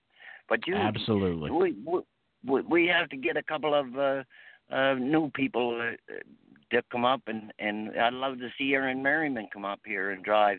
You know, we race afternoon and night all week long and country days and you know and it all winds up to the Gold Cup and Saucer and foiled again. He he he raced in that race and oh, yeah. and I'm hoping Wakizashi races in it and you know it's just a just a great harness racing uh uh province in Prince Edward Island. It's a small province, everything's close uh, your beaches, your your your fishing, your um, and and you're they're making hay. You drive to Summerside is so nice. The smell and make round bales and agriculture is the number one industry over here. So, uh, you know, bale of hay is two dollars or three dollars depending on where you get it, and and straw is cheap, and you know, uh, us Maritimers can do anything with pretty near nothing. Well, I'll tell you what, fantastic stuff, Jeff. We certainly appreciate you joining us on the program. Best of luck to you in the voting, and uh, best of luck to you moving forward, man. It was a real pleasure uh, meeting and talking with you. Oh, I'm I'm honored. I'm I'm truly honored to be on the show, and and I'm in tough. Don't let any maritimer ever. Uh, they don't mind being in tough. Uh, we'll find a way to get it done, and and that's just all I can tell you. All right. Thank you, my uh, friend. Have a good one, Jeff. Kindly for having me. All right, that was uh, Jeff Lilley on the program, but uh, we'll have to go through that. Boy, some great quotes there from from uh, Jeff Lilley. We certainly appreciate him joining the program. Once again, you can vote at posttimewithmikeandmike.com. Make sure that uh, you do so by Wednesday at noon because that is the drop dead time. And I'll tell you what, Mike Carter's handling it, and he is strict. If you get your vote in at 1201 on Wednesday, you might as well throw it in the trash can. We have got a real quick timeout. Heather Wilder is going to be joining us, plus Scott Betts, Verlin Yoder, and so much more on Post Time with Mike and Mike, presented by Bet America. Back in just a moment. At Bet America, we don't do promotions only for new players. As a regular player at BetAmerica.com, you can take advantage of several promotions each week. Go to BetAmerica.com slash extra and visit our promotions calendar and find out how you can get double wager reward points on our featured tracks. It's just another reason why it's time to play the Bet America way. You're tuned in to the Bet America Radio Network. Host Jason Beem brings you new shows every Monday through Friday. We bring you the best personalities from across the racing world with extensive interviews, commentary, news, games, and more. The Barn is revolutionizing what horse racing radio can be, and you can hear new shows at betamerica.com or just search Bet America Radio Network on iTunes, Spreaker, Stitcher, or iHeartRadio. Get in the barn. Back on Post Time with Mike and Mike, presented by Bet America and the United States Trotting Association. Mike Bozich, Mike Carter getting set in about 16 minutes or so to announce the uh, divisional winners for the Pacers for the 2018 Dan Patch Award. So make sure you check that out on the Ushawa Facebook page. It's also on the very front page of the uh, USTA. You can get to, uh, to it from there as well. Right now, from Altmeyer Wilder Racing, we're joined by Heather Wilder. And first, Heather, before we get into it, condolences on behalf of all of us here at Post Time with Mike and Mike on the passing of uh, Terry Altmeyer, who I believe was your uncle, right? Yes, he was. Thank you very much. I appreciate that. Yeah, no problem. Uh, tough thing, and you know Terry's certainly going to be missed in the harness racing world. Heather, uh, let's talk a little bit about yourself, Altmeyer Wilder Racing, uh, and this is something that uh, has come together over the past couple of years, and uh, obviously the name comes from uh, your maiden name and your husband Mike Wilder. Uh, who is uh, the driver of the stable? Tell us a little bit about where the idea of putting together something like this uh, came about. Well, it just kind of came about. We decided to start doing some branding and, and some social media efforts, things like that. Um, as far as the stable goes, Mike has been very active uh, with Dad um, for for a couple more years, even before you know all the all the big branding and Altmeyer Wilder um, came about. But it's something we just love. It's it's a family operation. The kids help. Um, you know, we try to keep it small because we love it and we want to be able to to touch every horse and and you know just give them all special attention and it's it's been great. You know, one of the most interesting thing that has happened in the sport of harness racing ever since the advent of social media, and you've seen it more, especially over the last couple of years, is ownership groups and stables branding themselves. And you know, I always have people all the time ask me, "Well, what what good does that do?" I think that does a tremendous amount of good because it, you know, it it is more appealing, I think, to people that are new to this industry to see, wow, it's you know, listen, you've got owners and you've got stables branding themselves. It's it's a really really cool thing, and I think a a big step forward that harness racing has made just had just over the past couple of years. Yeah, you know, it just first started, you know, started out a couple years ago, and and I started watching it, Alanya Racing, and uh, Brian Brown was one of the first ones I noticed had a website um, ten years ago or so. And um, I'm on the computer a lot. I know a lot of people are either on their phones or you know computers at home, and I think it's a great way to get more people into the sport, but also to uh, to allow our owners and partners to be able to see how their horses progress it gives them uh, a better opportunity to see day to day what is happening with a horse that you own. Heather, tell us uh, about some of the horses that you guys got going right now. Oh, we've got well. First, I I would be remiss if I didn't bring up uh, the big man, Mr. Bill G. Mm-hmm. Uh, he is uh, he's the pacing for the Cure ambassador, mm-hmm. and uh, he has just been a joy to work around. He looks more like a uh, warm blood or a Trakehner. Um, he's huge. He's over 17 hands, I would say. Um, but he is athletic, handles himself well on the racetrack, and is just coming into himself. Um, and I look for good things for him. Um, also, uh, another um, good standout that's that's coming along is uh, Better Speed. Um, we've had nothing but a win, and now three seconds with her. Um, she's fitting into the operation well, and um, we have a couple uh, two coming threes. Um, just looking forward to, to all of those. And Heather, you brought, you brought up Mr. Bill G, and of course, uh, like you said, the pacing for the Cure Ambassador, Mr. Bill G, was named after uh, Jeff Gessig's dad. Of course, who passed away from multiple sclerosis. That really, and I know you're very active in in pacing for the Cure, and that that had to be a thrill when uh, they brought the horse over to you guys. I know on a personal level. Oh yeah, it was, and you know I had followed his social media journey uh, when Jody Stafford had him, and and they did a great job uh, getting him out in the media and, and allowing him to to get a fan base. Um, but just to meet the horse, I have to tell you, he is just so regal and he has such a sense of who he is. He's his personality is off the hook and he just he's a gentleman and kind um but he also gets very proud of himself and he's been racing well and and he acts like he knows so we're happy to have him in the stable visiting with Heather Wilder. Now, Heather, we know that you're very active in social media, but you're also, as of late, have been very active in, in broadcasting. You conducted the interviews for the Breeders' Crown, and uh, you've done a heck of a job back there. That certainly had to be a thrill for you to do. Oh yeah, those are those are thrills and and I love talking to people about their horses and and you know just talking about the day to day. That's that's all I do. When we go out to dinner, when we you know, when I talk to my friends, it's we discuss things that are going on in the industry and and things like that. I'm all horses all the time. So to be able to talk to the people who have the best in the sport, just it it really is a thrill.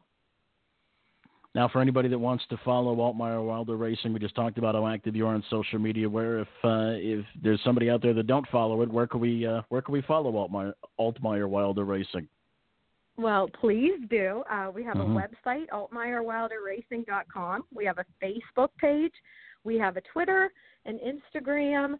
Um, you know, we do all that kind of stuff. We try to put out different content, and I think it really gives you an example of a day in the life, and and you can see how the horses progress and kind of get to know their personality. I would say that is the greatest thing that I love about being in the barn every day is we have some real goofballs and some lovebirds and you know just different personalities. We have a queen and she just she she runs the show. So they all have different uh they all have different personalities and I think that um in racing sometimes we just look at how they produce on the track, which of course is the reason we all do it, but I love to know the horses and the animals behind the the behind the scenes stories and you'll get that through Altmeyer Wilder Racing. Yeah, the personalities, no question about it. Heather, listen, we uh, we cer- we certainly appreciate you joining us. Uh, best of luck to you guys in the voting. You guys do a heck of a job. You do a, a heck of a job on a personal level promoting our business, and uh, best of luck to you moving forward, Heather. I'm sure we'll catch up with you soon. Thanks so much, Mike. All right, that was Heather Wilder from Altmeyer Wilder Racing Stable. Still a lot left to come on this edition of Post Time with Mike and Mike, and I know that I sound like a broken record, but please go vote. If you haven't done so yet, don't put it off any longer. Go to posttimewithmikeandmike.com. Uh, click on Post Time with Mike and Mike Awards. I've had some people say, well, where do you go vote? You've got to click on the Post Time with Mike and Mike Awards tab off the main page, and that'll get you right to. Uh, uh, the main page of the awards, and then you could vote. You could view the bios. We've got bios on the everybody there for our seven different categories. Uh, we've got the, the Post Time with Mike and Mike Wall of Fame. If you want to kind of go down memory lane and look at some of the past winners of the different categories, you can do that as well. Lots going on on the Post Time with Mike and Mike Awards section of the page. Once again, you can find it at posttimewithmikeandmike.com. Time out to take when we come back. Scott Betts plus Verlin Yoder and so much more on Post Time with Mike and Mike, presented by Bet America. At Bet America, we don't do promotions only for new players. As a regular player at BetAmerica.com, you can take advantage of several promotions each week. Go to BetAmerica.com slash extra and visit our promotions calendar and find out how you can get double wager reward points on our featured tracks. It's just another reason why it's time to play the Bet America way.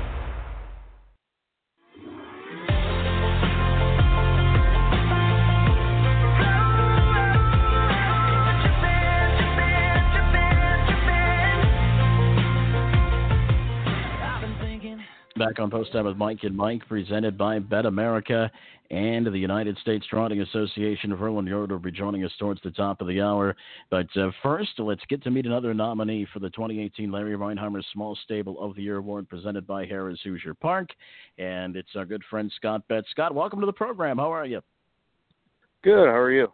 All right, now listen. I've I, have i have got this message here, and uh, I was I was going over. Tell tell us a little bit about what what you've messaged here. It's uh, Bedham Jackie is out of uh, Andreoli, Hanover, one of my brothers and I's favorite horses from when we were kids at the Meadows. That's good stuff. Yeah, that was uh, my brother Andy. Uh, it's one of his favorite horses there that Ronnie Burke had, and uh, he just uh, just like a hard knocking upper condition pacer and I guess he went to I think uh Prince Edward Island to stand stud, and he had a few babies, and that was the best one. And I think uh, another nominee actually trained that uh train that horse this year.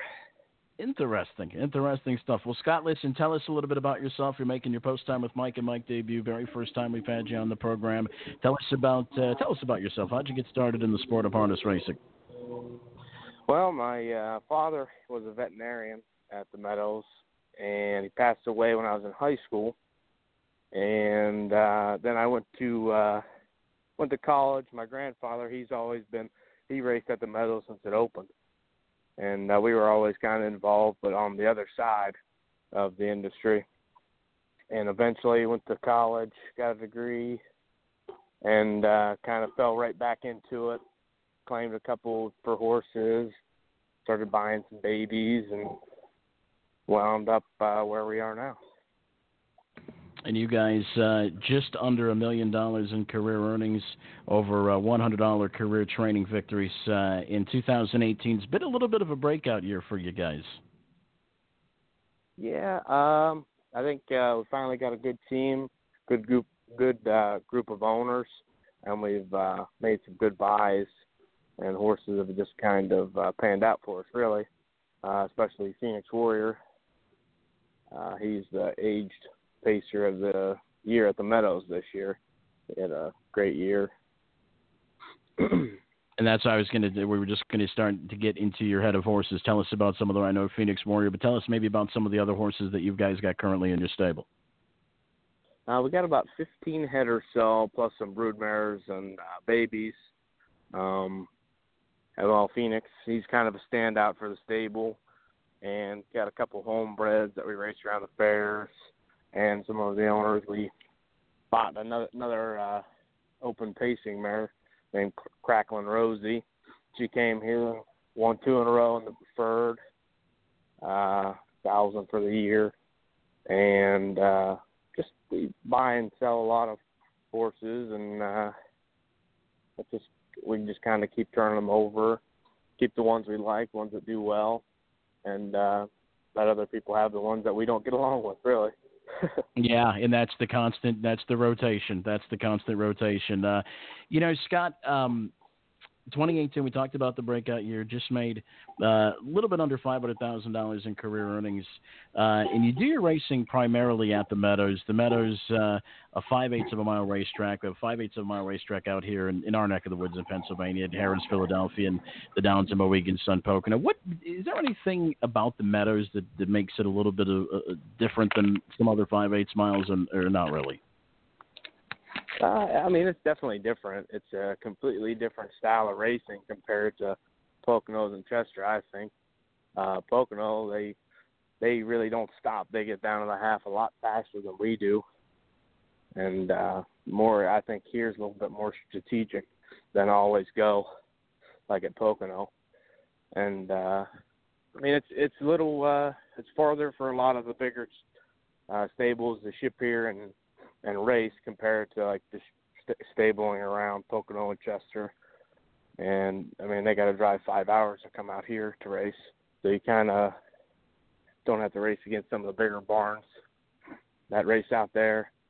And uh, and it's nice because you're stabled on the grounds. There's no shipping. Everything's there. It makes it uh, a nice place to race. Yeah, no question about it. Visiting with Scott Betts. Now, Scott, listen, we, we all know you deserve a lot of the credit for what makes your stable successful, and uh, but obviously we all know that uh, you know you can't do it all yourself. There obviously has to be a team that, that supports you, a good team that you have. Let's let's give some of them people props. Who are some of the people that help you out? Uh, well, I have a couple grooms that work for me, Ron and Rob Bush. They're uh, they're great. They'll come in in the morning and won't leave till five o'clock at night some days, and they just work all day. And they do a great job. Um, owners, they are great. They are willing to do anything, and uh, always have a good opinion on on matters. And they also have good eyes picking out horses, and uh, got a good uh, just have a all around team. Good veterinarian, good blacksmith, good help. I mean, that's what really makes the job easier when you have a good team surrounding you. Yep, uh, no question about it. That is the key. Well, Scott, listen, we certainly appreciate you joining us, my friend. Best of luck to you in the future, and uh, good luck in the voting. Well, thank you. All right, that was Scott Betts. Certainly appreciate him joining us. Vote now. post time with Mike and PostTimeWithMikeandMike.com. Log on to the uh, Post Time with Mike and Mike Awards section of the website, and you can get your vote in. You got to do so by Wednesday at noon. And Carter is strict when it comes up to that. Speaking of Carter, he's going to be on the air in a few minutes.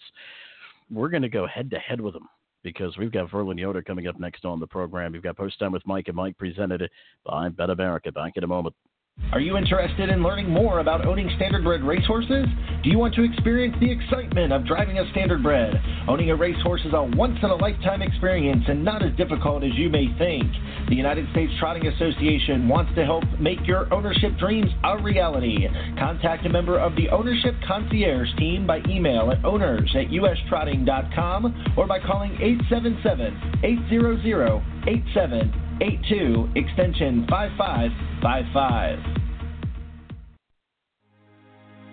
Are you a student looking to log volunteer hours or just someone interested in spending free time giving back in your local community?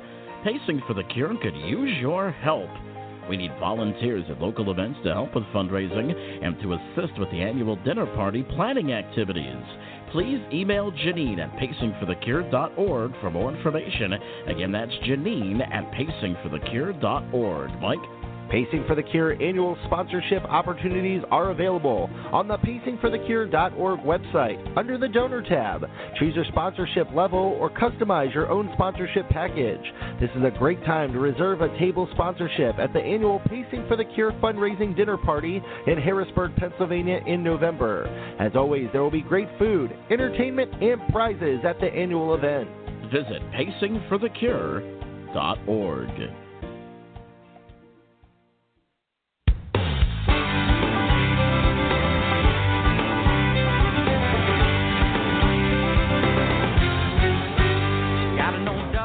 We're back on Post Time with Mike and Mike, presented by BetAmerica and the USTA. And right now we're joined by the sixth and last nominee for the uh, 2018 Larry Rheinheimer Small Stable of the Year, presented by uh, Harrah's Hoosier Park. It's our good friend Verlin Yoder joining the program down in beautiful, sunny Florida while we're up here you know, in the East Coast, and it's like it is every other day, Verlin. It's gray, it's cold, I had to scrape off frost off the windows today, but uh, you ain't you ain't dealing with none of that now, are you? No, it was beautiful yesterday. We got some rain today, but that's all right. Gives me a day to catch up on shoeing. Oh, there you go, there you go. So you're right down down in Florida. Obviously, you're you're uh, based out of Indiana, uh, but you have had such a tremendous year with a two-year-old filly trotter that I'm just I'm so excited about that I just you know couldn't wait week in and week out to watch her race. And of course, that's Woodside Charm. Tell us a little bit about her. Tell us, give us an update. How's she doing? Um, she's doing fine. Um, she's been started back for about two weeks now. Um, I usually give them six weeks off. Um, she's growing like weeds, so that's good. Um, yeah, and you just hope for the best, you know. Um, so far, she's been good.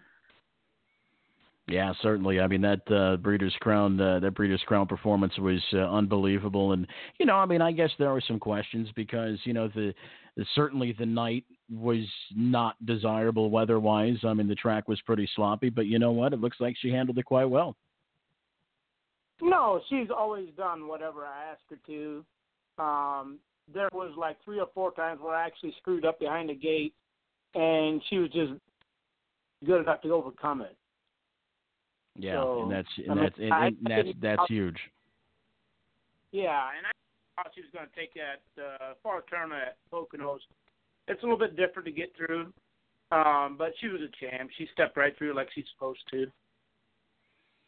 No question about it. And uh, you know, I, I tell you what, I after the race, I said she is for real, and I think everybody knew she was for real a couple races before that. But if they didn't, they certainly know now. But you know, you bring up a good point. You say she's growing like a weed. We talk about the progression from horses from two to three, and in how different every one of them progress, but how important that is to obviously grow from two to three. What are some of the things that you look for when you know your horse is properly progressing from two to three? Uh, when they shoot up like an inch or inch and a half, the six weeks they're turned out. When they shoot up do, during that time off, that usually means they're going to be bigger and better. Is usually the good signs. When they do not grow, that kind of means they are what they are. Yeah, yeah, and I mean, I mean, between two and three, that is obviously the probably the most important growth period, right? I mean, way more important than between three and four in that, right? No, actually, it ain't. The Hmm. toughest year is actually three to four. Really? the toughest. Um, and it's all because of when they come back, the style of racing they have to do. Um, because the horse don't quite grow until they're five. Um, but the three to four is the roughest years. But usually from two to three, they kind of they're still baby enough, they're still growing into it. But then once you come back as four, everything changes because all the racing styles are different. That you know that's that's interesting, and you know you hear a lot of people. I think a lot of fans, uh, you know that uh, you, you know especially thoroughbreds actually more so than harness. But you see some horses you know retire at three where we wish, gosh, we you know we you know would have loved to see them in their four and five year old season. But do you think? I mean, besides the- breeding money, and obviously we know that plays a big part of it, but you know the fact that it is tough to go from three to four and make that transition on a lot of horses, that probably has a lot to do with it. It does. It does. And when you find one, it's a lot of fun. I mean, if you find one that does develop, like Natural Herbie, he developed very well from three to four. And when they do that, it's a lot of fun. visiting with Verlin Yoder. Now, Verlin, tell us a little bit about yourself. Uh, how, how'd you get started in the sport of harness racing? Oh man, um, I had a uh, factory job. I was a manufacturing manager. Had 300 employees, and I got a couple horses. Just something to do after work to get my mind off the people. And the first year, I made like a hundred thousand. I said, "Man, this is easy." And it was just, I mean, older people taught me the way. Doug Rheinheimer, Danny Shetler, Jay Cross. I mean, the list goes on. People that took me under the wings, you know, and taught me um, were always in the corner. If I needed advice or needed help, they were always willing to help. Um, but that was the first year, and I win the finals of the Sire Stakes with a two-year-old filly called L.W. Sweet Talker, and that was in 04, And I said, "Man, this is easy." About two years later, I figured out it wasn't easy. You know, and every horseman goes through a very tough time. It's a lot of ups and downs. Um, but it's a 24/7 job, so you got to stay in it and work at it, and they'll come through as long as you do the work. Yeah, no question about that. Now, obviously, you've got a preference for trotters over pacers. Well, why is that? Um, I started out with uh, trotters, and I've had some pacers here and there. Um, but the pacers are kind of they are what they are. They either either they can go fast or they can't. Um, a trotter is still all about balancing. It's a balancing act between the front legs and the back legs. Um, sometimes you can get away with lighter shoes, or you can go barefooted. There's different things you can do to a trotter to pick them up. Uh, pacer, it doesn't work that good. Uh, most of the pacers nowadays are talented enough that they can go with four aluminums, or there's no, they're just automatics. And the trotters are still, you gotta hook them up right to get them going. Pretty interesting stuff there, Verlin Yoder. Verlin, before we let you go, uh, give us a little bit of an update on Woodside Charm. Do we have her? Uh, do we have her 2019 season kind of mapped out yet, or not really? Uh, not exactly. I'm kind of shooting for. Um, I want to make sure I'm ready for the breeders again. Is the Right. main goal. So does that mean starting her in June? Does it mean starting her in May? I don't know. She'll tell me when I get down to February, March. She'll tell me where she's at. But I just want to. We're we're looking at probably 12 to 14 starts as a three-year-old. Kind of what we're looking at. Just trying to make sure they're all in the right spots and enough time in between. And Verlin, when you're dealing with a with a championship horse like this, um, you know what what exactly are you looking for? What signs are you looking for um, that she tells you that she's ready to race? Oh, they usually when we get when they train down and they're doing it the right way and they get down to where where they were the previous year and they're ready to you know they they show you miles in 55 or 54 training then you're kind of know that they're ready and if they're doing it the right way. That's the key Good stuff. Well, listen, Verlin, we certainly appreciate you joining us, my friend. Congrats on uh, just uh, a great, great champion in Woodside Charm, and and I am counting down the days uh, till we get to see her at three. I'm so so excited for it. Verlin, we appreciate you joining us, man. Best of luck in the voting. Thank you. Thanks. That was Verlin Yoder. And, uh, I'll tell you what, I love when I conduct an interview and I learn something. Automatically assumed that the toughest transition for a horse was two to three. And, you know, I never thought about the great point that Verlin brings up that the transition from three to four is a lot tougher because of a few different reasons. The racing style changes from three to four. And, you know, and a lot of times from three to four, you're, you, well, in all cases, you're not really protected by age when you enter a, a race like you are uh, as a two and a three year old. So yeah, good stuff by Verlin Yoder. That's why he trains champions, and you know, I call the races. That's why I'm not involved in that kind of stuff. Let the experts do what they do, and you do what you do. But uh, certainly appreciate Verlin Yoder once again. Go to our website, posttimewithmikeandmike.com to vote. Go to the post time with hit the post time with Mike and Mike Awards tab and do so by Wednesday at noon. We're going to wrap this thing up after this on Post Time with Mike and Mike, presented by BetAmerica. Winbak Farms welcomes three new stallions in 2019. New to New York, Boston Red Rocks, winner of the 2015 Dan Patch Award for two-year-old pacing colts, and a Breeders' Crown champion. New to Pennsylvania, 34-time winner Heston Blue Chip, winner of the Dan Patch Awards for three-year-old colt pacers, and a Breeders' Crown champion. Also the sire of the second richest two-year-old filly pacer of 2018, Zero Tolerance, and new to Ontario, My MVP, a proven sire of stakes winners, including Good Times Trot winner Wolfgang. For more information, go to winbakfarm.com. That's winbakfarm.com. Are you interested in learning more about owning standardbred racehorses? Do you want to experience the excitement of driving a standardbred? Owning a racehorse is a once in a lifetime experience and not as difficult as you may think. The United States Trotting Association wants to help make your ownership dreams a reality. Contact a member of the Ownership Concierge team by email at owners at ustrotting.com or by calling 877 800 8782 extension 5555. Well, we want to thank everybody for joining us on this edition. All the uh, fans that listen to our program, Open Pacer of the Year. McWicked, what a surprise! McWicked, boy, what a monster. What just a complete monster. The awards uh, is going on right now. They're announcing the three-year-old and older, divi- the Pacer Divisional Honors. I'm sorry, the Pacer Divisional Honors. Make sure you check Mike Carter on the United States Harness Writers Association page. That is going now. Special thanks to our guests for joining us, and we will see you next week, next Thursday. Mark it on your calendar. It's the 2018 Post Time with Mike and Mike Awards coming up at 10:30. Remember to vote at posttimewithmikeandmike.com on the awards section of our website. Good night, everybody. You don't